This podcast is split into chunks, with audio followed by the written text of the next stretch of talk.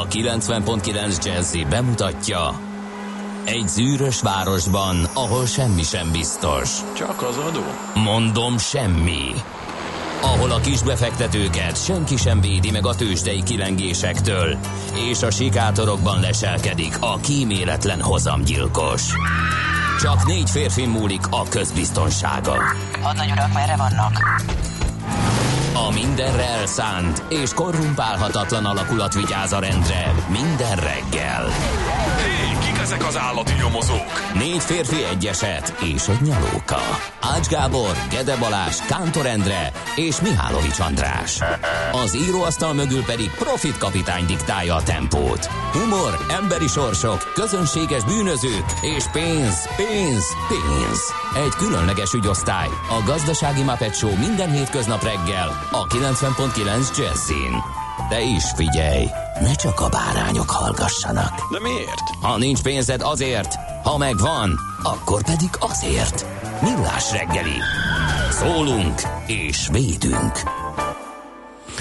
Jó reggelt kívánunk, kedves hallgató közönség, már is indul a Millás reggelét a 90.9 Jazzy Rádión. Ács Gábor ül velem szemben, ez nem is lehet kérdéses, hiszen az elmúlt napokban már hozzá szokhattatok ahhoz, hogy ő ül itt a stúdióban, képviselve az állandóságot a stábon belül. És legnagyobb örömömre velem szembe megérkezett uh, Mihálovics András, úgyhogy én a hétvégén uh, többször is meglátogattam uh, pszichiáteremet, hogy fölkészítsen lelkileg azokra a megpróbáltatásokra, amelyek ezen a héten fognak rám várni. Azáltal, hogy Andrással együtt kell celebrálnunk ezt a műsor folyamot. Te, tőled idézünk, hát hihetetlen, már a Geddével is azon kaptuk magunkat, hogy folyamatosan, ahogy Maci mondaná, Maci szavajárása, Na szerény, tessék. stb. stb. Erre egy ilyen mondat végére már nekem is a műsor folyam ugrik be, amit eddig szerintem csak te használtál, úgyhogy látod mennyire, Hát látod mennyire, mennyire, mennyire örülök. Hízelgő, amikor az ember klasszikussá válik a Ah, munkatársai ah, között. Nem is abszolút, tudom, mivel érdemeltem ezt ki. 0 30 20 10 909, ez az SMS, WhatsApp és Viber számunk. Elmondom, mielőtt elfelejteném, és már ébredezik üzenő falunk, kérlek szépen. 2 óra 23 perckor írta lőpapa, hogy a nap korai szakaszában eszközli rutinja leírását, klinikák ülői körút mester relációban teljesen és majd eddig vér, végérvényesen kijelenthető megállapítás, hogy jól járható. Hát fél háromkor milyen lenne? Sehol egy dugó, sehol torlódás, semmi sem. Nem, kérem, hasznos és érdekes információt tudtam biztosítani minden kartásnak, remélem. Köszönjük, igen. No, aztán itt van a házitról, felébredt korán, nem is értem az egészet. Ma vajon visszatér a mindig végletekig felkészült, visszafogott hangvételű, bársonyos hangú, sosem hangos gazdaság és közügyekben csúcsinformatív bizniszkékinges kollega? Erős kezdés, nagyon köszönjük. Igen. igen. Vissza, igen, itt van. No, e, hát igen. E, aztán Cseper Gödöllere gyorsan haladt a forgalom még 5 óra 40 perckor, nem volt fennakadás. Remélem ezt a hetet sikerül jól kihasználni, írja a nagyon szerelmes e, futár e, az üzenő falunkra. Lehet hozzájuk csatlakozni mindenféle óhaj, sóhaj panasszal, kérem szépen. És ezt nem is mondtuk el, hogy 2019. július 22-e van.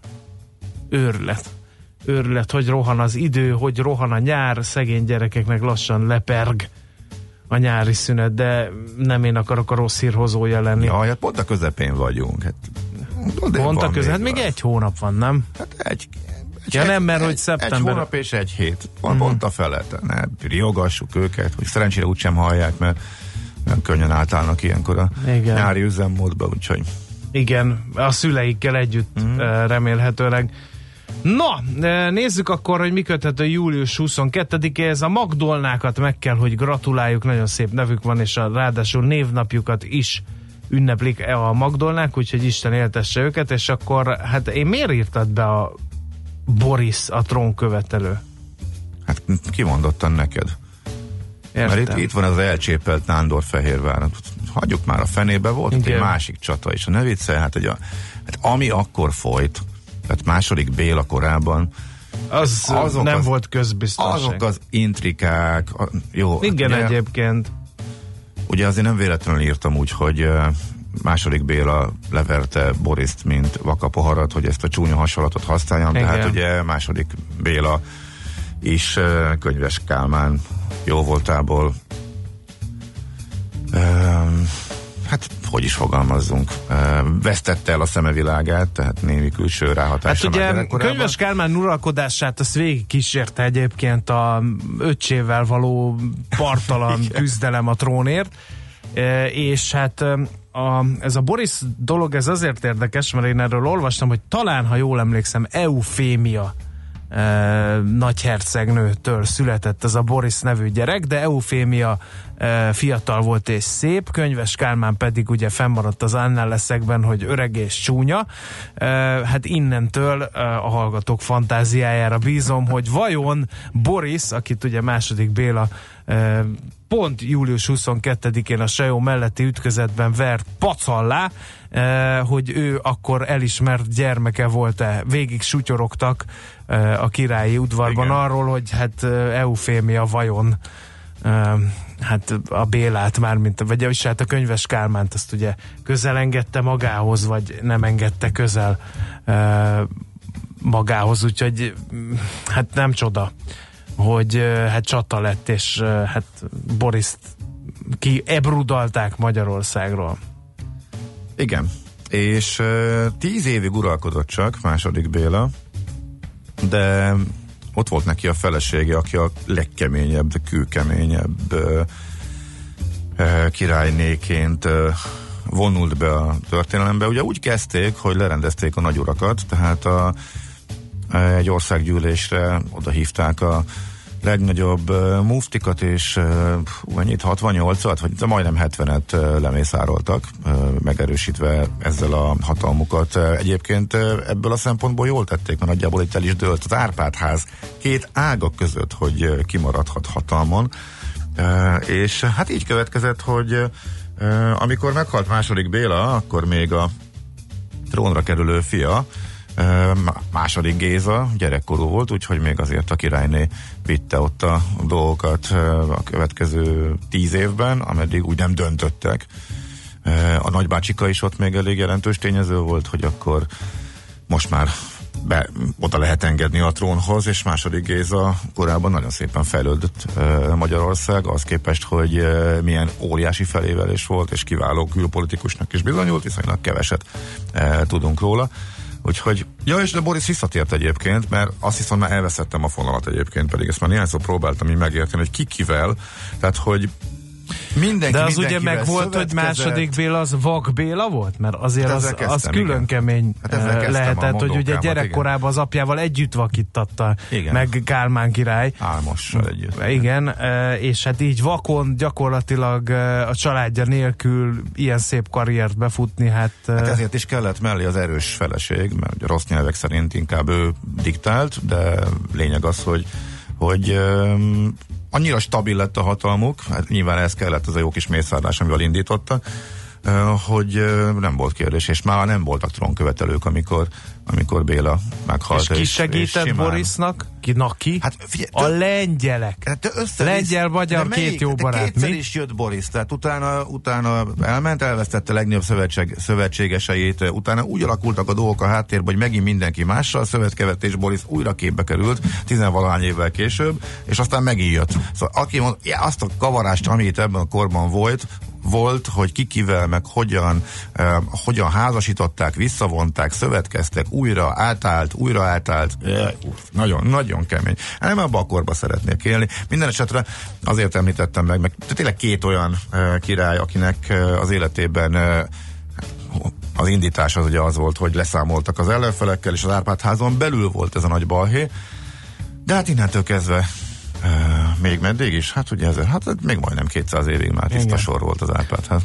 És hát ugye ráadásul nagyon eredményes király volt Igen. Vak Béla, Igen, még, igen. Meg még fia is. hódítottunk is. Boszniát is Bizony. ö, bekebeleztük, meg közép-dalmáciát is bekebelezte a középkori magyar királyság. Ahhoz képest meg milyen kevéssé beszélünk erről a királyunkról. Meg a fiáról, igen. Pont Egyébként ezt mondtam én. az Árpádházi királyokról jelent meg annak idején még az Interpress magazin gondozásában egy, egy ilyen puha fedeles és már most kövezzettek meg, de nem emlékszem a, a, a szerző nevére. Hát abba nagyon jól össze vannak foglalva ezek, Ezek a dolgok. a- Igen, és hogy ilyen teljesen ilyen, teljesen strand, strandos olvasmánya az egész. Volt olyan magyar király, aki azért halt meg, mert rádölt az emelvény. Már erre sem emlékszem, hogy ki. Tehát, hogy De nem véletlenül. valami ünnepség, nem lehet tudni. Tehát, hogy hogy ö, valami ünnepségre fabrikáltak egy emelvényt, ott ült a király, meg az udvartat, és egyszer csak összedőlt az emelvény. Tehát, hogy azért nagyon érdekes olvasmány, és tényleg ilyen olvasmányosan és szórakoztatóan van megírva. Hát most nyilván nem találom meg, hogy ki a szerző, pedig megérdemelné. Figyelj, második Béla, tehát Vak Béla is 32 évesen halálozott el, és igazából a, ott is azért a körülmények nem egészen tisztázottak, hogyha jól emlékszem. Igen, igen. Meg hát sok minden volt itt. Na, mi van még, ami a mai naphoz köthető? Nagyon sokat beszéltünk, ugye második, azaz Vak Béláról. Ma 73 éves Markos György is. Kerekévfordulót ünnepel Aldi Meola, hiszen ma 65 esztendős, és György hercegnek is születésnapja van, már igazi média sztár 6 évesen. Szerintem ő a legfiatalabb, aki bekerült ebbe a köszöntő Igen. rovadba, nem? Legalábbis. Hát de kell is akkor Hát érted. ne viccelj. Cambridge-i herceg, hát na, na, hát figyelj, alanyi jogon, hogy nem, hat éves. Gratulálunk. Igen. No, hát ö, szerintem muzsikáljunk, aztán megnézzük át, hogy mi van ö, a tarsolyban, mi van, mit írnak az újságok, meg mi volt a dösdén, és a többi, és a többi, és a többi.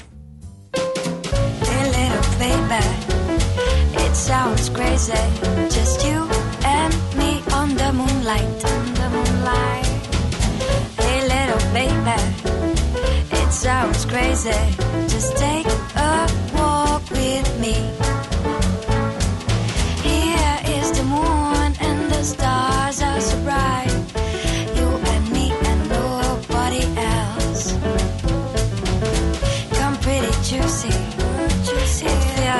to spread our wings tonight.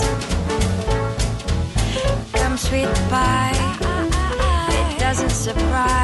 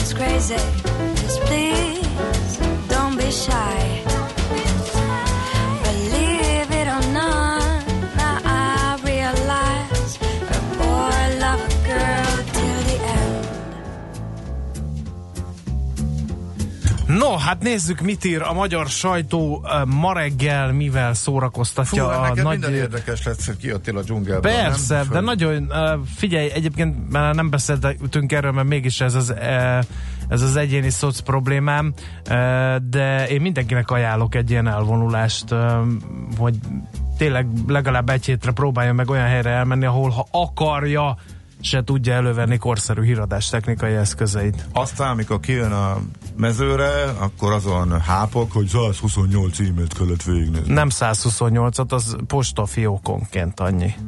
Ja, ott És bocsánat, legalább van akkor- három vagy négy. Fú, Ö, 300 őrület. e-mailt kellett. Hogy én átugratni. miért nem...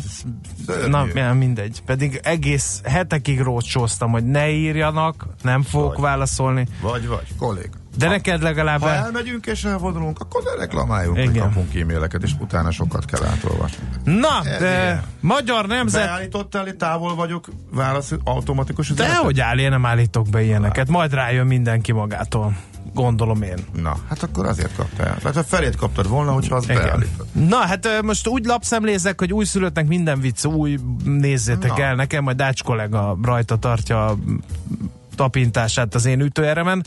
Budapest 2027-ben ismét vízés világbajnokságot ö, rendez, írja a Magyar Nemzet. Hát ezt bejelentették hivatalosan. Igen, mindössze két másodpercen múlott, hogy Késely Anna 400 méteres gyorsúszásban megszerezze a magyar küldöttség első érmét a vízes világbajnokságról, amelyre minden bizonyal csak egy napot kell várni, hiszen hosszú Katinka a legjobb idővel jutott be a 200 méter vegyesen a mai fináléba. Ezzel kezdődik a cikk, csak hogy így már a hangulatot Hát a megalapozza az még a szakszerző. Esetében is erős, nyilván torony magas esélyes, de azért előre ne adjuk oda szerintem senkinek. Budapest lesz Bármi a hatodik olyan város, amely két VB-nek is otthont had, és erre a szerepre a magyar főváros ezúttal nem beugróként készülhet fel. Hét pályázó közül lett győztes Budapest, a helyszínen rangos magyar küldöttség dolgozott a pályázat sikeréért, Gyurta Dani is köztük volt, Kovács Ági is, Vladár Sándor, ugye a Magyar Úszó Szövetség elnöke, Kemény Dénes, Uh, például, hogy néhány nevet kiemeljek. Aztán itt van például egy másik cikk is, a Főváros a Liget projekt igazi nyertese, ezt is a Magyar Nemzet cím oldalán olvashatjuk. A Liget Budapest projekt miniszteri biztosa szerint, ha ilyen ütemben haladnak a munkák, akkor 2022-re valamennyi épület állni fog, 2023-ig pedig az összes új intézmény megnyílik a Ligetben, és teljes szépségében kész lesz a megnövekedett és megújított zöldfelületű park is. Bán László nyilatkozott a Magyar Nemzetnek, idén ősszel Millennium házaként nyílik meg az egykori Olof Palma ház, valamint a Liget Budapest projektnek köszönhetően elkészült a Komáromi csillagerőd rekonstrukciója és bővítés. Ezt csak én nem értem. Még egyszer a mondatot. A Liget Budapest projektnek köszönhetően elkészült a Komáromi csillagerőd rekonstrukciója és bővítése. Hát, mit nem értesz? Milyen erőd van a Budapesti Ligetben? Nem, nem ott van az erő, csak abból a pénzből tették helyre a komáromi erődöt. Aha, jó. Logikus, nem? Hát ezért nem értem. Na. Azt mondja, hogy KPMG-re is hivatkozik Bán László szerinte a fanyalgóknak üzenem én e helyről Bán László által. A KPMG szerint a projekt 15 éven belül visszahozza a ráfordított közpénzeket. Csak hogy ne lepődje meg. Aztán új képzési rendszer lesz az OKI helyett, ezt is a Magyar Nemzet írja. Elavult, ezért olyan szisztémát alakítanak ki helyette, mert jobban igazodik a fejlődő gazdasági környezethez. A jövőre induló rendszer két lábon áll majd, 180-ra csökken az alapszakmák száma, amelyet amiket az 5 éves technikumban és 3 éves szakképző iskolákban lehet majd megtanulni. A másik csoportot a rövidebb idejű, speciális szaktudás nyújtó szakmai képesítések alkotják, amelyeket kizárólag felnőtt képzésben lehet majd oktatni. Na, ennyit a Király. Magyar Nemzet címoldalán. Szól egy rossz szót. Nyár van, és mégis mennyi unikális információ, vagy csak nekem azok. Na mindegy. A többség csak neked, igen. A világgazdaság is földolgozta végig. Hát ugye a múlt héten elég sokat beszéltünk a magyar járműipar helyzetéről, illetve a e, válságjelekről. E, Komoly e, téma. A világgazdaság megírta, hogy nincs ilyen. Minden szép és jó. Nagyobb válság nem várható, néli, noha némileg, némileg csökkennek a globális eladások. A járműgyártás maradhat a magyar ipar motorja. Ez a, Nem mondod. Ez a lényeg, úgyhogy uh, nyugtatnak. Például nyilatkozik Kilián Csaba, a Magyar Gépjárműipari Egyesület ügyvezető főtitkára. Uh, aztán uh, Aztán a KPMG autóipari tanácsadója, ő már nem éppen nyugtat, legalábbis amit, amit kiemelnek e, tőle, de a lényeg az, hogy nyugtatni kell, úgyhogy e, alapvetően minden szép és jó legalábbis világgazdaság szerint. Milyen egy fapados benzinkút, ezt még át meg fogom olvasni. Vagy át Azt fogom olvasd, de olvasni. minden, ami fapados, azt el szoktad olvasni. E, igen, igen, igen. Az OMV diszkontkutakkal kísérletezik, és Magyarországon is e, ilyeneket fog majd üzemeltetni, azokon a területeken csak, amit el tud látni az ő finomítójából, tehát a Dunántúlon lehet erre számítani. Ez mit akar, hogy most lesz-e olyan ember nélküli kút, ami mondjuk több európai országban is jellemző, hogy kizárólag bankkártyával. Na, meg, meg, meg ennek utána nézünk. Népszava címlap. Uh, kérlek szépen, uh, mi van még itt, ami, ami érdekes? Lehet, két dolgot is látok. Az egyik, hogy őrület, több tízezer forinttal drágul az idei nyaralás. Váratlanul érte a nyaralni vágyokat, hogy alig tíz nap alatt a forint két százalékkal gyengült az euróhoz képest. Úristen, összezuhant. Két Bár százalék. azóta némileg javult a Szegény helyzet, de azoknak, akik külföldön üdülnek, családonként akár több tízezer forinttal is többe kerülhet a pihenés, mint egy esztende. Jézus, most, de, ezt most, Ez most komoly. én, de most ez tényleg komoly? Hát itt olvasom. Ezen po- Népszava két címlap. százalékon megy a paráztatás? Igen. Jézus. Aztán Aztán menjünk erről tovább. igen. Kulturális, én ennyit akartam, csak Jó. hogy megijesszelek. Kulturális tauról is van egy hír, ez már értelmesebb, amíg a nemzeti és kiemelt státuszba sorolt színházakat stabil állami és önkormányzati támogatásnak köszönhetően nem küzdenek napi likviditási gondokkal, hiába késik vagy akadozik a TAU kompenzáció, addig a független alapítványi vagy más non-profit formában működő teátrumok, mivel vagyonuk nem lehet, felhalmozott tartalékai pedig nincsenek, ha nem kapják meg a korábban bekalkulált TAU helyetti összeget, akkor az alapműködésük kerülhet veszélybe. Ezt erősítette meg a népszavának Imely Zoltán, a Független Előadó Művészeti Szövetség társelnöke, aki az alapítványi fenntartású stúdió K ügyvezetőjeként március óta nem tud fizetést adni a munkatársainak. Örül, hogy a Rádai utcai épület fenntartását biztosító közüzemi számlákat tudják rendezni. Hát ez nem hangzik túl jól. Nem. Viszont a napi.hu ö, cikkét még ö, hadd emeljem ki, Igen. ö, mert egy elég érdekes és hosszú összefoglaló. Szóba került pénteken is egyébként az, hogy német, a németek nagyon ráfeküdtek a környezetvédelem és klíma ügyre, de minden, amit a németek csinálnak, az első blikre azért már erősen porhintésnek tűnik, mert hogy messze és legdurvábban ők a legkeményebb széndiokszid kibocsátók, mert hogy annyira a szénerőművekre épül a német energiaipar, és az ő energia mixükben nagyon durva túlsúly van. Viszont a legfrissebb kutatásokban is az van, hogy a vállalásaikhoz képest sokkal nagyobb mértékben ö, csökken, és úgy tűnik, hogy tényleg komolyan veszik, és nem csak a szavak szintjén, amikor ö, Merkel asszony azt mondja, hogy hát igen, érzik azt, hogy ez most nagyon fontossá vált, és emlegetik a friss környezetvédelmi mozgalmakat is, hogy azok is hozzájárultak ehhez, és fölnyitották a szemüket. Más kérdés, hogy a, vannak hangok, hogy amit ők vállaltak, ez a 2030-as évek végi dátum, az eléggé mm, hát lájtos volt, és abból aztán valamit fölgyorsulni.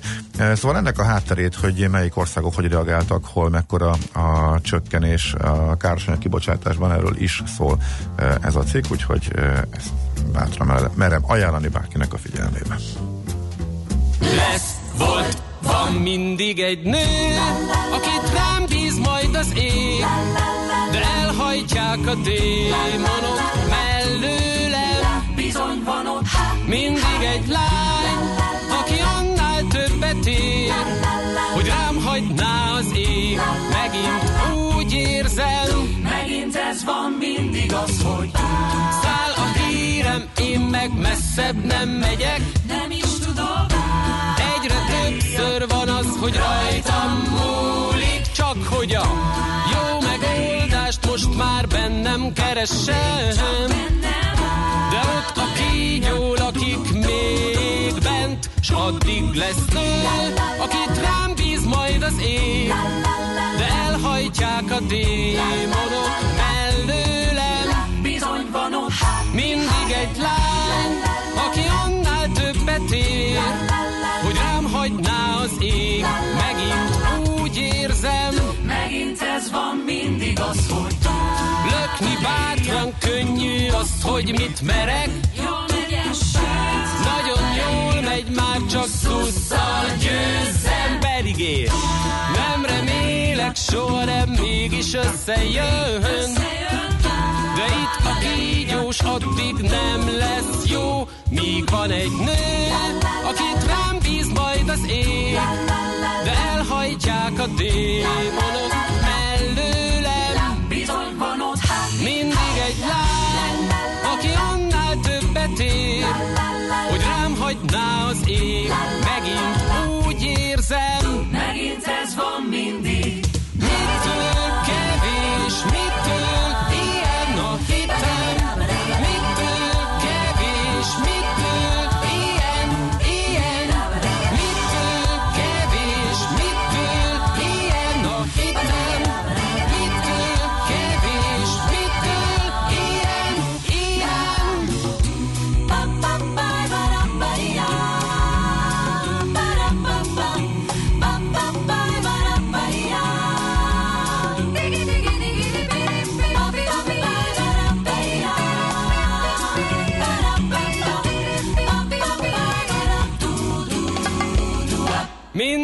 Nő, akit rám bíz majd az ég, de elhajtják a démonok mellőlem. Mindig egy lány, aki sokkal többet ér, hogy rám hagyná az ég, megint úgy érzem. Mindig lesz nő, akit rám bíz majd az ég, de elhajtják a démonok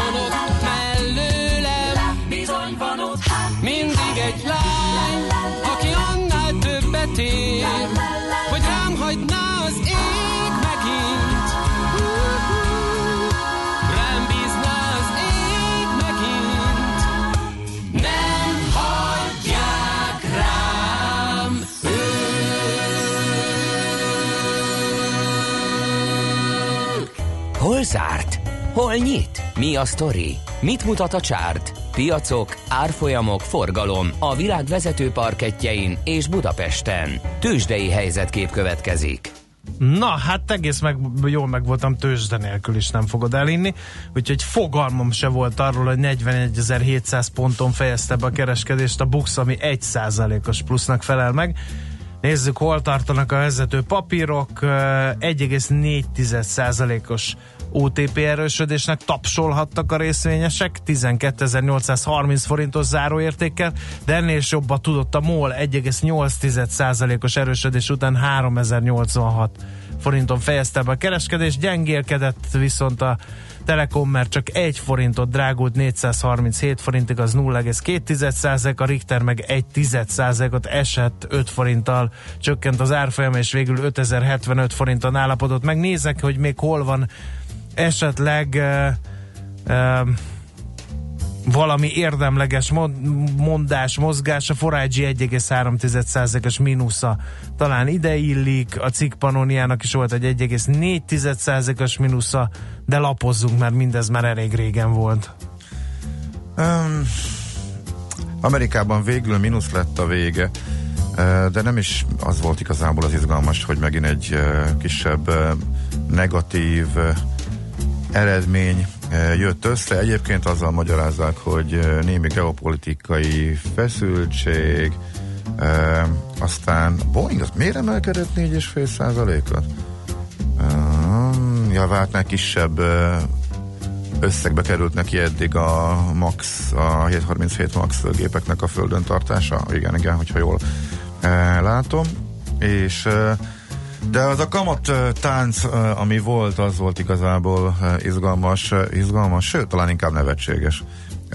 Történt, ugye az elmúlt hetekben minden arról szól, hogy Amerika történelmi csúcs, mert hogy a kamat csökkentési várakozások és lehet, hogy 50 bázispontot is fognak vágni, főleg azért izgalmas, az év elején még úgy év elején még úgy indultunk, hogy ez továbbra is kamat emelős év lesz, aztán hirtelen megváltozott, és a csökkentés irányába mozdultak el a várakozások, és ez erre ebbe az irányba tolta a piacot a Fed is különböző illetékeseknek a nyilatkozataival.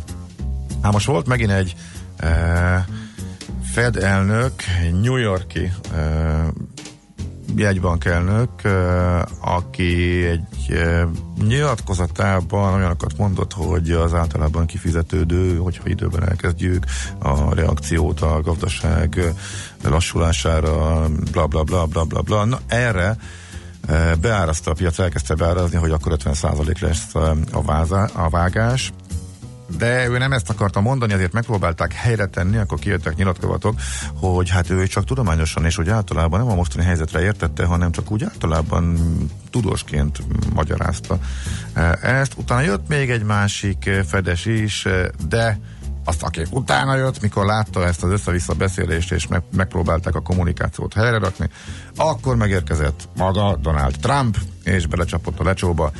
Igenis, én egyetértek William szóra, igenis, ahogy azt ő mondta, ő száz százalékban korrekt, csökkenteni kell, mert hogy túl korán és túl hamar emelt a Fed, ennek véget kell vetni, úgy, hogy jön a csökkentés. Tehát a régi mantráját ezt felhasználva eh, mondta az elnök is a hétvégén, úgyhogy nagyjából ezzel telt a hétvége hogy egymásnak feszültek eh, egy nyilatkozat kapcsán. A felek minden esetre a piac rögtön már a cáfolat után, még, még Trump előtt, még a, kereskedésben visszavett, és ismét a 25 bázispont tűnik e, reálisabbnak, de hát ez az egész inkább e, bohózkodásnak tűnik meg a, az elnök e, szokásos, e, köze nincs hozzá, de szeret beleugatni, mesdjén haladt, úgyhogy e, túlságosan valószínűleg már senki nem lepődött meg azon, ezen, mert hogy e, ezt azért Donald az elmúlt hónapokban is így csinálta, és folyamatosan nyomást próbál gyakorolni a Fedre, hogy igenis alacsonyabb kamatokkal támogassák az ő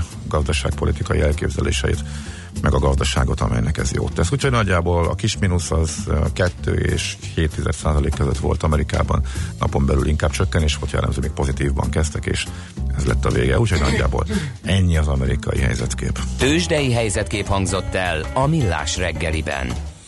Mi történik a soroksági, soroksári Haller sarkán? Miért, miért kesereg egy hallgató? Aztán valaki emlékeztet arra, hogy egyébként már van egy aranyérmünk az úszó világbajnokságon, ugye arról még én is értesültem, hogy hosszú távú úszásban Raskowski Kristóf nyert. Na, ez Gyönyörű teljesítmény. Igen, Kristó, Kristó Gyula, ő írta ezt a remek könyvet az Árpád-házi királyokról, ajánljuk Aha. Bán László azt is mondja, hogy több millió látogató lesz az új múzeumokban, egyikben sem volt még annyi, néha összesen sem írja a hallgató. Úgyhogy ilyenek jöttek, lehet még 0 30 20 10 9 0 9. És nekem is van egy adósságom, Na. ugye a diszkont, a fapados benzinkút, ugye Magyarországon nem elterjedt, és az OMV be fogja hozni, és a világgazdaság cikkére, tehát akkor visszatérve, ugye belülre lapozva kiderül, hogy ugye egyrészt Ausztriában 220 ilyen kút van, és valóban az van, az a klasszik megoldás, amire én is utaltam, hogy se shop, se alkalmazott, hanem fullra önkiszolgáló formában. Uh-huh. És gondolom, hogy már bankkártyás fizetéssel csak legalábbis most már a fejlettebb helyeken kikoptak a készpénzbenyelő kis lyukak is, mert ugye teljesen uh-huh. fölösleges. Ausztriában 220 ilyen kutya van az OMV-nek, az Avanti márkanév alatt üzemelteti ezeket, de még van, ahol a, a Petrom az a román társaság, ezt nem egészen értem, hogy a az hogy azok Ausztriában, szerintem azok nem Ausztriában működhetnek. Minden esetre e, itthon nálunk már az Aldival együttműködésben üzemeltetik és kedvezményes áron adják a Budaörsi, Sziget Miklós és a Soproni e, egységekben. Lehet, hogy ezt bővítik ki. Ami még érdekes, azt elárulták a, a lapnak, hogy ehhez semmi köze a magyar leányvállalatnak, ezt ott helyben a központban döntik el, e, és e, ami ott majd kiderül, az, az amit eldöntik, eldöntenek Ausztriában, az lesz a magyarországi leányciknek. Ehhez a dologhoz igazából nincsen köze. És mit Andi reklamál, így most nem adok neki szót, a híreket mondja, most ha nem reklamáltál volna, akkor beszélhettél volna, de így most én nem akarok beszélni. Na, jöjjenek a hírek. A reggeli rohanásban könnyű szemtől szembe kerülni egy túl szépnek tűnő ajánlattal. Az eredmény krétával körberajzolt tetemes összeg. A tethelyen a gazdasági helyszínelők, a ravasz, az agy és két füles csésze és fejvállalakzat. A lehetetlen küldetés megfejteni a Fibonacci kódot. A jutalom egy bögre rossz kávé és egy olyan hozamgörbe, amilyet még Alonso Mózli sem látott. Millás reggeli, a 90.9 Jazzy Rádió gazdasági mapetsója. Vigyázat! Van rá engedélyünk! Ezután a zene után csak egy kérdés lehet helyes, ez mégis mi volt? 0 30 20 10 909, ez az SMS, WhatsApp és Viber számunk is. Tudsz segíteni a hallgatónak, kedves Ács Gábor? Hát most attól függ, hogy ezt most uh, egy nagy i betűvel kérdezte. Az irónia címszónál? Nem, hát olvasd be, aztán majd elteszi a hallgató oda, ahova ez való. Az ő fejében. Win című dal a Fantáziától. Köszönjük szépen. Na, a Millás reggelit halljátok, ez nem csalás, nem ámítás, itt a 90.9 Jazzy Rádion, ez is biztos, 0 30 20 10 909, ezt már tám mondtam is, 7 óra 17 perc van, ezt is el kellett mondanom, 2019 7. hó 22-ét írjuk, és valaki még azt fontosnak tartotta a tudomásunkra hozni, hogy urak, Mr. Carpenter nagyon pörög. Ennyire hiányzott neki Mr. Bear? Jaj, nagyon, igen, ezzel, igen, ezzel kezdtem, köszönöm. hogy komoly fölkészülést igényelt, hogy igen, hogy amikor ez a pillanat, pillanat elérkezik, akkor azt élvezni tudjam. Sőt, egy, egy héten keresztül élvezni tudjam. Nagyon örülünk, igen, mind a ketten. Aztán megmozgatta a hallgató fantáziáját a orbitális kétszázalékos forint gyengülés is. Matekozzunk picit. Ha több tízezer forintról beszélünk, az minimum uh, két nem 20 ezer forint, ha ez a 2% akkor minimum 1 milliós volt az eredeti büdzsé a nyaraláson, nagyon tudom sajnálni. Igen szegényeket írja a hallgató. És az aki, egyszerű matek valóban. Aki két hetes szabadság után ma van először a munkafrontján a hat órás keléssel, ami tökönrúgás volt a nász éjszak előtt, így apostrofálja ő magát, de nem morog, optimista, mert egy nincs szerda, kettő optimista vagyok. Nagyon helyes, kedves Így van, Péter. én is megtartom szerdáig, nem Igen. morgom el a hétfőt már, úgyhogy ami, ami a, a házitról mondja, hogy meséld el, milyen volt telefon, internet nélkül kb. egy hétig, hogy bírtátok az időjárást, ilyenkor családdal, vagy ezt szoktatok-e másra is beszélgetni, vagy csak a napi rutinról is? Majd később. Majd erről esetleg később. Budapest, Budapest, te csodás! Hírek, információk, érdekességek, események Budapestről és környékéről.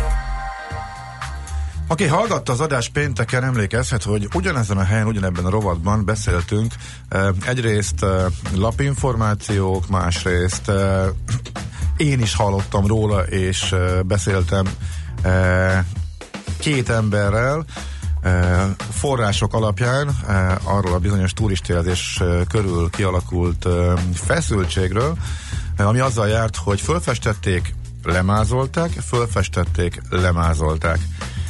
Ami azért elég morbid, és nem sokkal később már a délelőtt folyamán szembe jött a Magyar Természetjáró Szövetség közleménye, ahol leírták a pontos történetet, és ebből kiderült, hogy hát az én információraim is hát hallomásokon alapuló véleményt mondtak, és ez az alapinformáció is azért néhány, jó néhány tévedést tartalmazott, úgyhogy itt az ideje, hogy akkor tisztába tegyük, hogy pontosan e, mi is történt, és ebben e, német Csaba lesz a segítségünkre, a Magyar Természetjáró Szövetség e, munkatársa, illetve szakmai csapatának vezetője. Jó reggel, szia!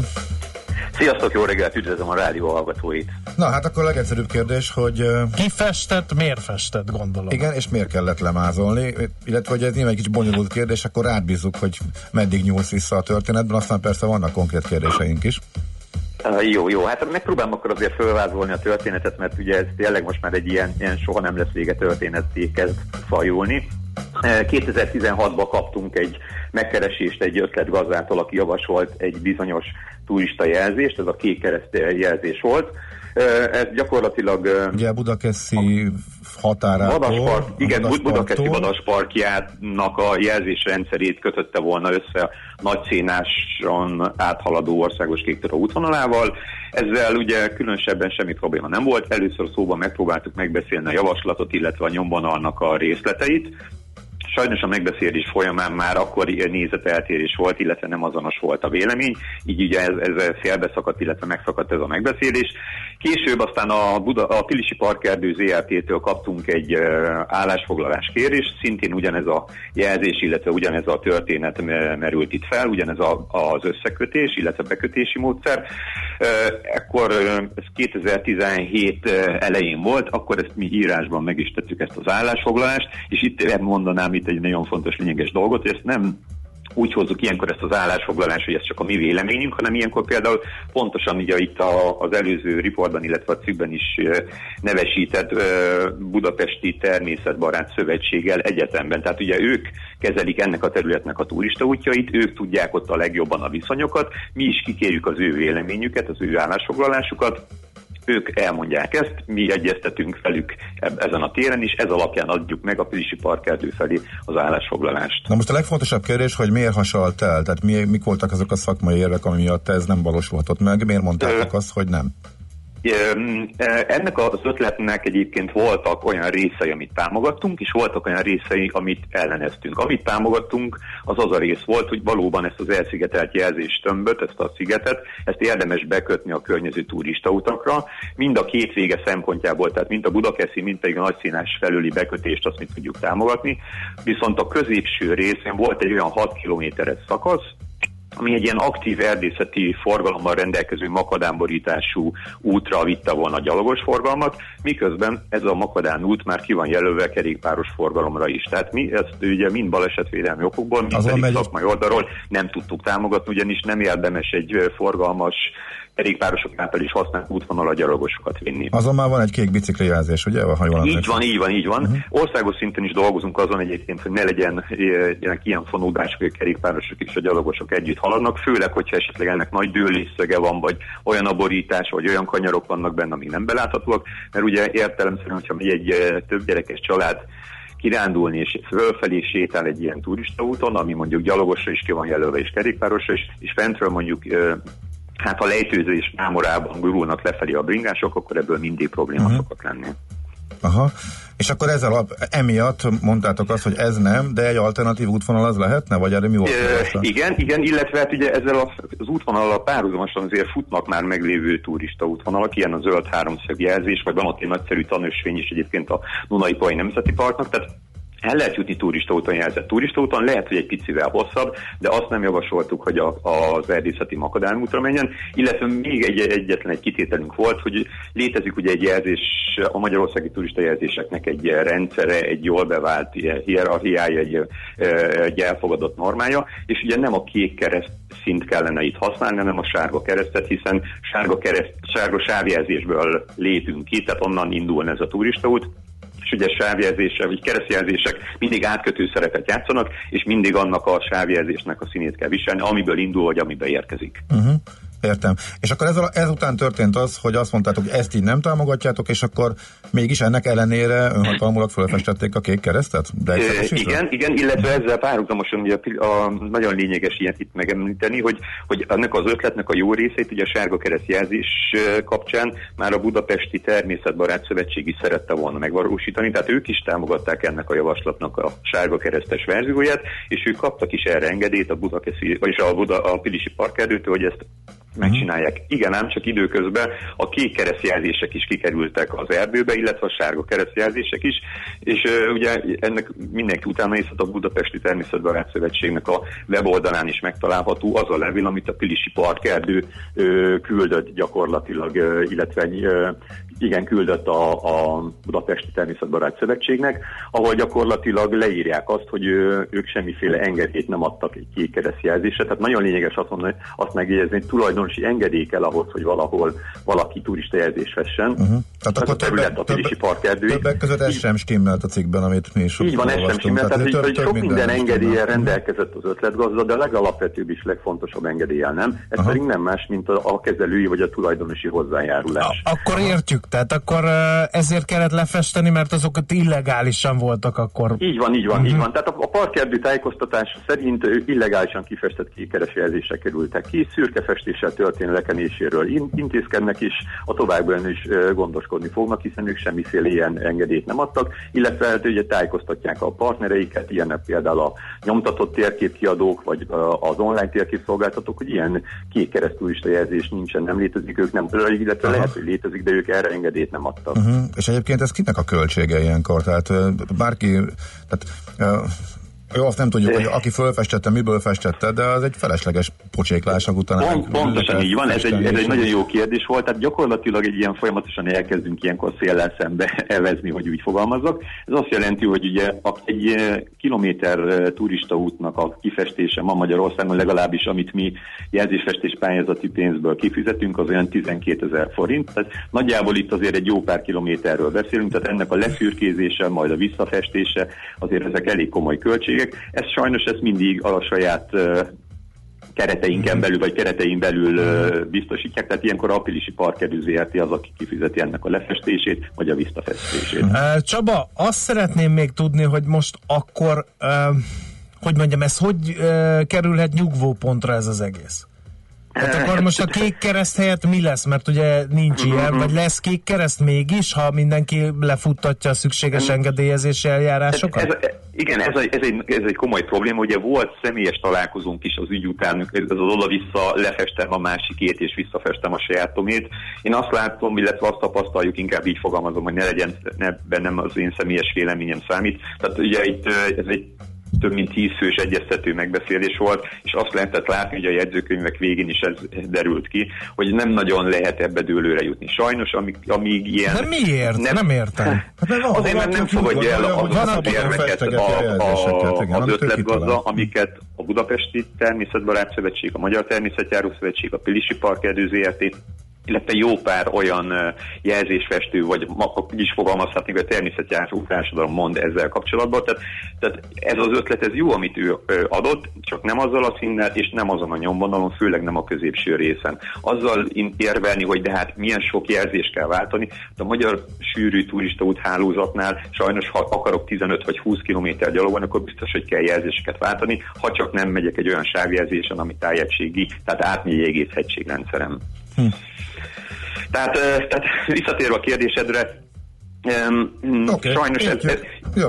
Egyszer, egyszerűen nincs úgy rendezve ma Magyarországon ennek a rendszer, ugyanis semmiféle következménye nincs annak, hogyha valaki illegálisan kifest egy turistajelzést, mert hogyha a névtelenség homája mögé bújik, egész egyszerűen nem utolérhető, nem számon kérhető, és csak próbáljuk utána tartani azt, hogy a normál rendszer szerinti jelzések legyenek az erdőbe, legyenek azok szépek, szabványosak, elfogadhatóak. Érdemes egyébként, hogyha valaki arra el megnézi, amíg van ott kint kékkereszt jelzés, hogy ez milyen állapotban és milyen színvonalon lett kifestve, és mindenki saját szeme által, illetve saját tapasztalat által el tudja dönteni, hogy ez megfelel annak, amit egyébként az erdőben lát bárhol.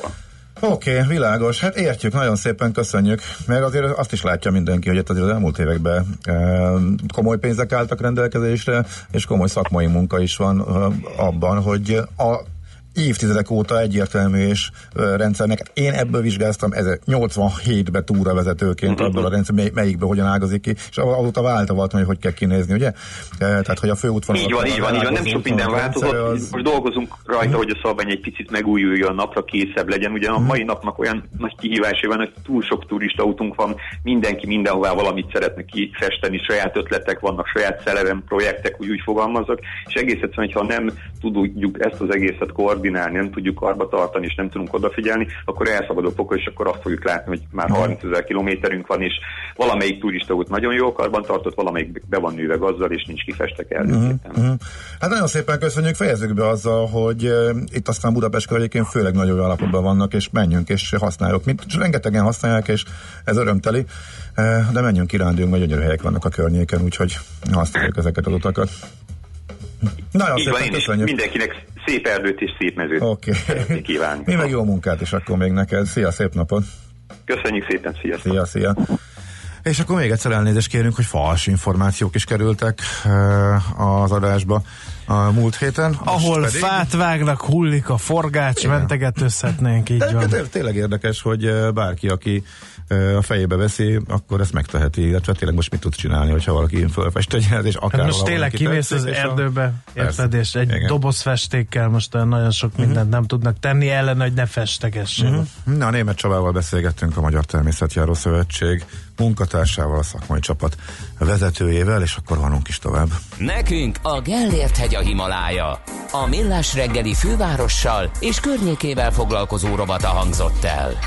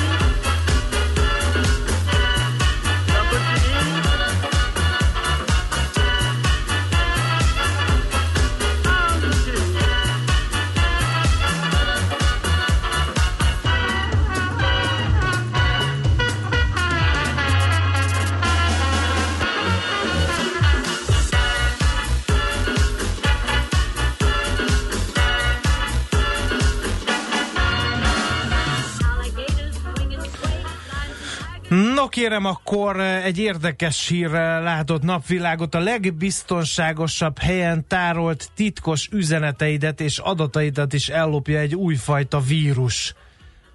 Ez volt az ijesztő cím, aztán kiderült, hogy egy izraeli kiberbiztonsági cég fejlesztett egy programot az Apple, a Google, a Facebook, az Amazon és a Microsoft eszközeiről, felhőszolgáltatásairól képes személyes felhasználói adatokat gyűjteni, és a kétfaktoros hitelesítést is ki tudja játszani. Elsősorban hírszerzési és állami szervezeteknek értékesítették ezt a megoldást, hogy kell-e rettegni Frész Ferenctől, a Cyber Services ZRT alapítójától, vezérigazgatójától kérdezzük. Szervusz! Jó reggelt kívánok! Jó reggelt, sziasztok! Szóval ez egy jó célra fejlesztett, hát, de egészen brutális akármi, de... De miért jó meg- célra fejlesztett ez? Mi ebbe a jó, Feri? Hát nyilvánvaló, hogy, hogy a, a, az összes nemzetállam próbál ugye, hogy mondjam, ebben a versenyben játékban maradni a kiberbűnözés ellen, meg a, meg a terrorizmus elleni harcban. És ennek, ennek ma már egy, egy nagyon-nagyon komoly terepe a digitalizált ö, világ is, tehát itt a mobiltelefonok, a, a lokációi egy-egy, elkövetőnek vagy gyanús személynek nagyon fontos információt nyújtanak a hatóságok számára, és különböző ilyen szoftvereket fejlesztenek, meg használnak arra, hogy a kommunikációt, illetőleg a, a pozíciókat meg tudják határozni, vagy meg tudják ismerni. Nyilván a nagyon fejlett titkosítási eljárások vannak ma már, főleg mobil technológiákról beszélünk. Titkosított üzeneteket lehet telefon és telefon között felhő nélkül is egyébként hogy mondjam, cserélni. És ez innentől kezdve ez egy ilyen macskaegér harc, ugye a, a titkosszolgálatok, különböző hatóságok és, a, és az elkövetők, gyanús személyek, csoportok között. Uh, és hát mondom, teljesen érthető, hogy fejlesztenek ilyen szoftvereket. Um, mm, ez, egy, ez, egy, ez ma, mára már teljesen mindennapossá vált. Uh-huh. Eddig értem, de hogy Igen. Igen. hogyha ez rossz kezekbe kerül... Meg ki garantálja, hogy nem fog. Igen, igen, meg Hát azért ha- nem véletlenül parázott be a teljes iparág azon, hogy ez túl sokat tud, és túl veszélyes Persze, lehet. persze, de hát ha, ha, ha rossz kezembe kerül, akkor az van, ami, ami két évvel ezelőtt a Honakrája volt, ha emlékeztek rá, hogy ott is egy, egy, egy kiberfegyvert loptak el, ugye, egy fegyvernek minősített szoftvert loptak el egy olyan beszállítótól, aki ezt fejlesztette a különböző hatóságok számára egyfelől. Másfelől e, pedig e, hát ki, kontrollálja azt, hogy ezt kinek adják el. De, de azért vannak, vannak bevett szokások, például, hogyha, hogyha fegyvernek minősítik, akkor ugyanolyan szabályok vonatkoznak rá, mint a, a fegyverkereskedelemre, és ezt is használják a szoftverekkel kapcsolatosan, de ha Aha. rossz kezekbe kerül, akkor, akkor egészen komoly problémákat tud okozni. Uh-huh. Hát az is megdöbbentő volt ebben a hírben, amelyet egyébként a Financial Times hozott, és mi, pedig a, a portfólió találtuk, mert ők vették át, hogy a nagy tech cégek biztonsági csapatai is vizsgálódni kezdtek, mert emiatt kell új technológiákat kifejleszteni ők, emiatt, ezek miatt a képességek miatt, eh, tehát Hát, át kell alakítani dolgokat. Ez teljesen természetes, ez a business as usual része, vagy ez most egy egészen durva És a, igen, és a Financial Times cikkben már azért egy vészjósló félmondat van arról, hogy pereskednek is az NSO ellen, mert hogy diktatórikus rezsimek is hozzájutottak a termékükhöz. Ja, igen, ezek azok a hírek, tudjátok, amikre, amikre nem szoktunk bizonyítékot találni nyilván. Hát nem mi értelme lenne a diktatórikus rezsimeknek a, a plakátolnák, hogy ők használják Persze. ezt, igen.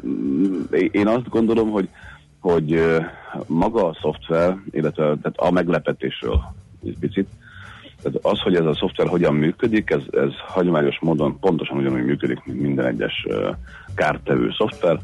Tehát ez egy malware, benne van nevében is, hogy, hogy betelepül az eszközbe, onnan, onnan lop információt, de ami még, még keményebb, hogy megszemélyesíti az eszközt, azaz leutánozza a telefont, ami, ami egy, egy eh, zseniális, egyébként szakmailag zseniális megoldás, és egy kvázi egy virtuális telefonként játsza vissza ugye azokat a lemásolt kulcsokat, amiket a felhasználó a telefonján ö, őriz, azért, hogy hozzáférjen a, a felhő szolgáltatásokhoz, vagy egyéb szolgáltatásokhoz.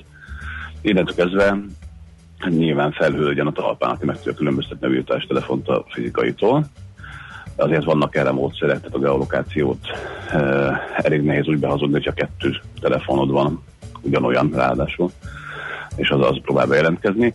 De igen, tehát a, valójában a, a, a felhőszolgáltatók, a, az egyéb ilyen szerviz fejlesztők most, most vakargatják a fejüket, hogy, hogy jó, jó, a legbiztonságosabb azonosítási technológiákat már kifejlesztették, például kulcshoz kötik, például geolokációhoz kötik, például eszközazonosítóhoz kötik, és nyilván, hogyha ezt valami le tudja másolni és vissza tudja játszani a, a rendszernek, akkor, akkor ott gond lehet. Hm. Ö, Ez elég ijesztő hangzik, hogy emiatt egy teljesen új avonosítási technológiát kell kifejleszteni. Hát én, az, én az, azt gondolom, hogy, hogy van ebben jó, jó a, a Mhm. hírben van jó rész is, tehát az, hogy kell azzal foglalkozni, hogy megbízhatóak a jelenlegi ö, azonosítási technológiák, Aha. és fejlesztenek egyébként újat egészen biztosan, az azt eredményezi, hogy fejlődik az iparág ugye, ilyen szempontból. Tehát, hogyha meg, megjelenik egy fenyegetés, megjelenik egy, egy ö, bizonyítottan kiaknázható rés ugye egy biztonsági rendszerben, akkor a biztonsági rendszer fejlődése, fejlődésnek indul, és ez a vé- végeredményben jó. Ugye a kettő időpont között ö, nem jó, amikor még nem tudod, hogy ki lehet aknázni egy-egy ilyen ö, lehetőséget, és ezt ki is aknázzák a tudtodon kívül. Uh, hát így fejlődik maga. Mhm. Oké, okay, szóval, szóval akkor azt mondod, hogy ez nagyjából ez eddig is így volt, jönnek ilyenek, erre reagálnak, kifejlesztik, változik a technológia, tehát végig is ez illik a szokásos menetbe, ha, ha, ha úgy veszünk, tehát akkor nem kell, Tudod, mi a- me- nem kell megijedni. Tudod, mi, annyira? mi jut eszembe? Ez, mivel említetted, hogy ez ugyanolyan fegyver, mint egy vadászrepülőgép vagy egy tank. Hogy, hogy ott is ugye kifejlesztenek egy új vadászrepülőgépet, ami lopakodik, és nem lehet észrevenni, vagy egy új rakétát, ami olyan gyors, hogy nem lehet észlelni, és akkor erre kifejlesztenek egy, mégiscsak egy idő múlva egy védelmi rendszert, hogy azt ne lehessen úgy is olyan pusztító használni, amire ezt tervezték. Tehát nagyjából ugyanez van, mint a fegyverfejlesztésben itt is. Hát k- két dolgot gondolok erről. Igen, ugyanez van. Tehát, ö, hogyha eladják a, a nem tudom milyen repülő ellen hatékony, vagy technológia ellen hatékony védelmi technológia, vagy támadó technológiát, akkor azzal együtt nyilván eladják azt a repülőgépet is, vagy kifejlesztik azt a repülőgépet is, ami ellen az a támadó technológia már nem jó. Uh-huh. Tehát, hogy, hogy, hogy, hogy ha ezt megnézitek, akkor így fejl, valóban így fejlődik a, a hagyományos fegyvernemeknél is ugye a számadó védekező technológiáknak a halmaza. A másik dolog pedig az, hogy hogy ebben a hírben az az érdekes, kell-e félnünk, vagy nem kell félnünk, uh, igazából ezzel együtt élünk. Tehát, az, hogy most ez, ez, ez mobil technológia, vagy szoftver számítógépekre írt vírus, vagy egyébként egy új lehallgató technológia fizikailag, vagy egy, egy, egy, egy mondok egy nagyon nagy bőtséget, a falon átlátó infrakamera, nem tudom, hőkamera. Uh, ezek mindig is voltak, mindig is lesznek. A, a, az érdekes nekem az, hogy ez megjelenik az újságban, az sokkal érdekesebb. Uh-huh. Ugyanis ö, szokott olyan lenni, hogy ha már egy, egy technológia elavult, akkor a, az ilyen célú technológiáknak a kivezetése a már fertőzött eszközökről nagyon bonyolult. Tehát nyilván megfertőznek fűtfát virágot, hogyha kell, ugye, különböző célpontokat. Na de hogy vonják ki, hogy, hogy törlik le ezekről az eszközökről ezeket a szoftvereket? Na ilyenkor szokták azt bevetni, hogy akkor megszerőztetik, hogy van egy ilyen vírus, és kiadják ö, ellene a vírusírtót is. Aha. Ö, ö, vagy a, ugye a leszedésnek a, a megoldó kulcsát. És akkor maga a felhasználó fogja kivonni a rendszerből, ö, mert hogy mindenki szépen megkeresi, hogy nála van-e, és ha van, akkor azt letörli. Aha. Most innentől kezdve viszont az az érdekes, hogy miért is szerőztették meg, és hát az, azért szokott ez napvilágot látni, mert már van egy új, ami jobb. Tehát, hogy ha, félni kell valamitől, akkor Igen. nem attól. Igen, nem igen. attól Ez a fe, megint csak a fegyverkezési analógia. Ha már bemutatnak egy légisón, vagy egy, vagy egy ilyen haditechnikai vásáron egy eszközt, az azt jelenti, hogy az már majd, hogy nem elavultnak Hát tekinthető. igen, hogy van, van nála jobb, Igen, amit nem, szóval nem mutatnak meg. És, és, és ez, a, ez, amit mondtam az elején, hogy macska játékban, hát itt a macska az, az folyamatosan fejlődik. Igen.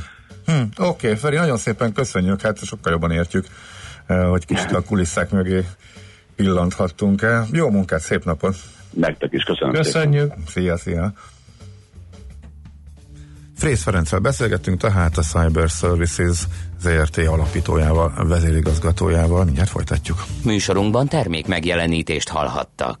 A lakosság nagy része heveny mobilózisban szenved.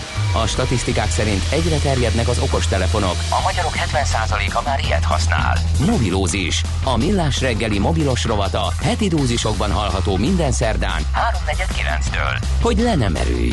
A rovat támogatója a Bravofon Kft. A mobil nagyker. Budapest legfrissebb közlekedési hírei itt a 90.9 jazz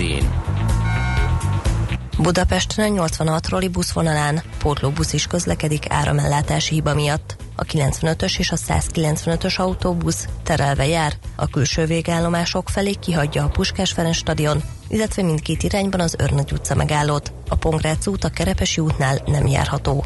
A Fogarasi út és a Kerepesi út irányából érkezők is torlódásra számítsanak. Baleset okoz fennakadást az 5. kerületben a Kossuth Lajos utcában a Ferenciek tere előtt. Baleset nehezíti a közlekedést a Könyves Kálmán körúton az Árpád híd felé a Mester utcánál. Két sáv járható.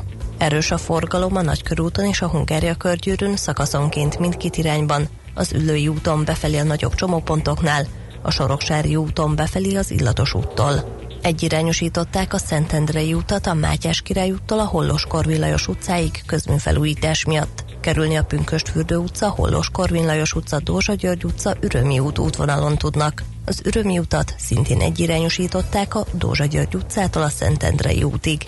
Szép csilla BKK Info. A hírek után már is folytatódik a millás reggeli. Itt a 90.9 jazz Következő műsorunkban termék megjelenítést hallhatnak.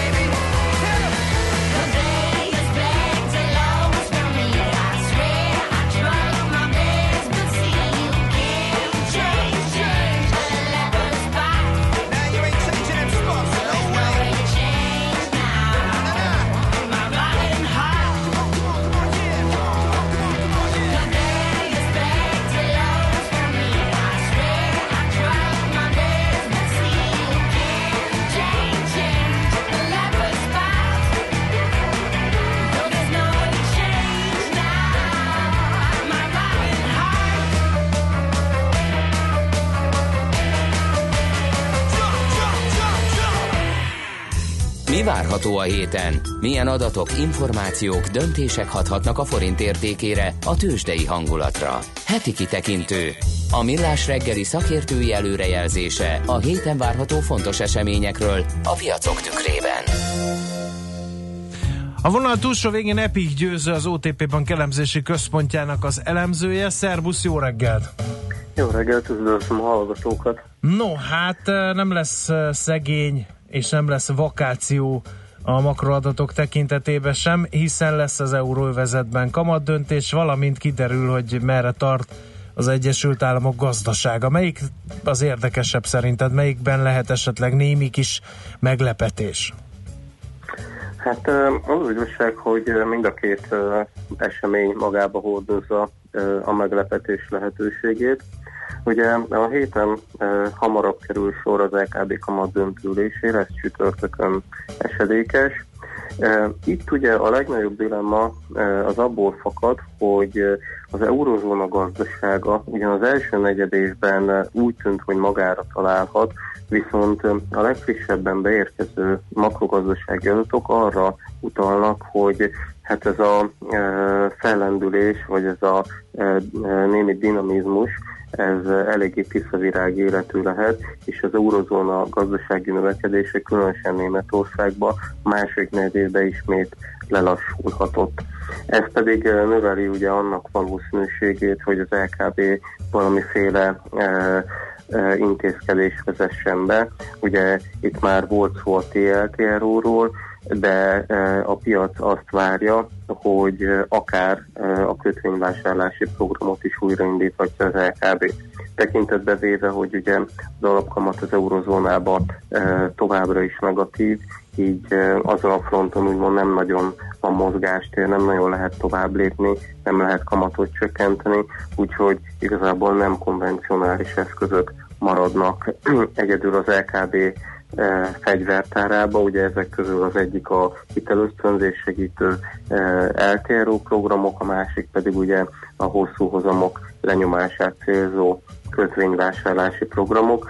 Ugye ezekkel kapcsolatban eh, érzékelhetünk, vagy kaphatunk új információkat, hogy hogy mennyi, mekkora esélye lehet ezeknek a bevezeté, me, mekkora esélye lehet ezeknek a bevezetésére. Uh-huh. Tehát még egyelőre nincs, nem várható határozott döntés, csak uh, majd belebegtet valamit az LKB arról, hogy esetleg mikor uh, kerülhet sor ezeknek a, Igen, az eszközöknek a bevetésére. Itt a, uh-huh. itt a kommunikációra lesz érdemes uh-huh. figyelni, uh, hogy az LKB mit mond ugye az aktuálisan érzékelt gazdasági, illetve inflációs folyamatokról, és hogy ugye, hogyha elhangzanak bizonyos kulcsszavak, akkor, akkor a piac azt úgy fogja értékelni, hogy, eh, hogy nő az esély annak, hogy eh, újabb lazítást vezessenek be. Ugye azért eh, könnyen benne lehet a pakliba, úgy mivel hamarosan ugye az LKB elnök mandátuma is eh, lejár, nem biztos, hogy egy ilyen igazán nagyszabású programot eh, el akarnának még uh-huh. indítani drági elnök eh, elnöklése alatt. Igen, hát ez majd Christine Lagarde-ra vár, ha minden igaz, akkor ezek szerint. Az USA gazdasága is érdekes, GDP adat jön, azt hiszem pénteken, ha jól emlékszem. Ott mi várható? Ott mi a fő kérdés? Az, hogy lassul-e az USA? Így van, pénteken jön az amerikai GDP adat, és a piac alapvetően arra számít, hogy az USA növekedése is lelassulhatott a második negyedévben. Az első negyedévben ö, 3,1%-kal nőtt az USA gazdasága az évesített negyedév per negyedév mutató alapján, és ez 1,6%-ra csökkenhet le a piaci várakozások szerint, tehát gyakorlatilag megfeleződhet eh, az első negyed évben látott növekedésű ütem. De elsősorban az elemzők eh, azt emelik ki, hogy az első negyedében volt, eh, tehát az elmúlt negyedévekben volt egy jelentősebb készletfelhalmozás, és hogy most vannak arra utaló jelek, hogy ez visszafordulhat tehát hogy most készletcsökkenés lehet, illetve a nettó export korábbi pozitív hatása is negatívba fordulhat át, tehát romolhatott a külkereskedelem egyenlege az Egyesült Államokban. Nyilván, hogyha ez a e, szenárió bejön, tehát hogy ennyire visszaesik az USA növekedése, az pedig a Fed kamatpolitikájával kapcsolatos várakozásokat fogja ugye felfűteni, nevezetesen az, hogy ismét felerősödnek azon vélekedések, hogy a tengeren túlon is elkezdődhet egy kamatemelési ciklus. Ugye Különösen érdekes lehet a történet ugye az előző napi LKB kamatdöntülés e, fényében, hiszen hogyha esetleg az eurozónába határozottan kiállnának egy újabb lazítás mellett, és utána pénteken ugye egy gyengébb amerikai adat jönne, az, az valószínűleg nagyon jelentősen megnövelné a piaci árazásokat a, tekintetben, hogy e, kamatcsökkentést vár a piac. Uh-huh. Jó, érdekes. Hát figyelünk, egészen péntekig kell várni az utóbbiig, de azért nyitva tartjuk a szemünket. Köszönjük szépen az információkat, és akkor jó munkát nektek a hétre. Én is köszönöm. Sziasztok! Szia! Epi győzővel beszélgettünk az elmúlt percekben, ő az OTP Bank elemzési központjának az elemzője. Heti kitekintő rovatunk hangzott el. Mire érdemes odafigyelni a héten? Mi elmondjuk.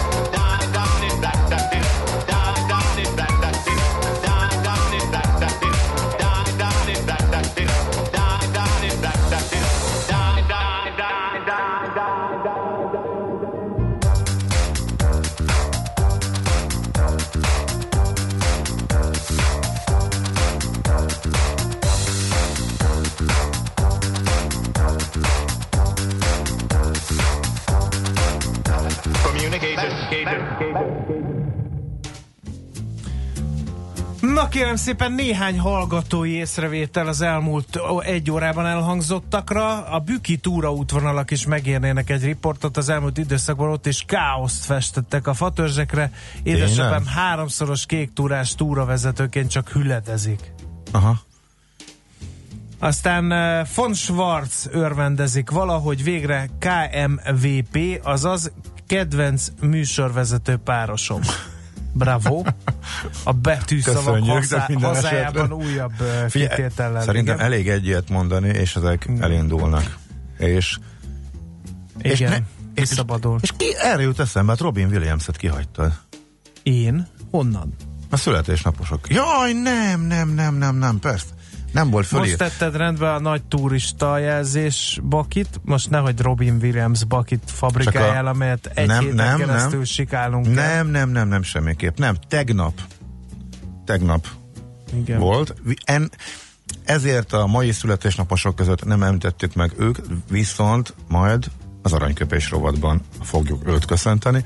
És hogy mire jutott eszembe, hát ugye a rövidítések, jó reggelt Vietnám, és akkor szerintem innentől mindenkinek megvan, aki látta a filmet. Szóval így kapcsolt az iménti SMS-hez, de hát akkor róla még beszélni fogunk. Na, az M3-as bevezető a Szerencs utcáig dugós, ezt Petitől tudjuk, illetve Kisati érdeklődik, hogy volt-e valaki Zaz koncerten közülünk, mert hogy szerinte egész szuperről sikerült. Elcs Gábor arckifejezéséből ítélve ő nem volt. Most nem. Kántor Ez- ezen Endrét most nem. nem tudom. Gede kollega nem egy koncertre járos. De- Én nem voltam. Közülünk Gede kollega a legnagyobb Zaz rajongó egyébként, de ő is azt mondta, hogy legutóbb volt, most nem. Most ugye belógatta a horgot. Igen. Most, most, most sem, semmi más nem érdekelte nagyjából csütörtök magasságától, csak hogy ő a héten belógatja a horgot, hogy tudva azt, hogy semmit nem fog fogni, uh-huh. de az életérzés a legfontosabb a horgászatban, úgyhogy Fene augusztusát. Hát, Na, igen. Uh, hát köszönjük szépen, akkor további üzeneteket várunk, és remélünk 0 30 20 10 9 0 9.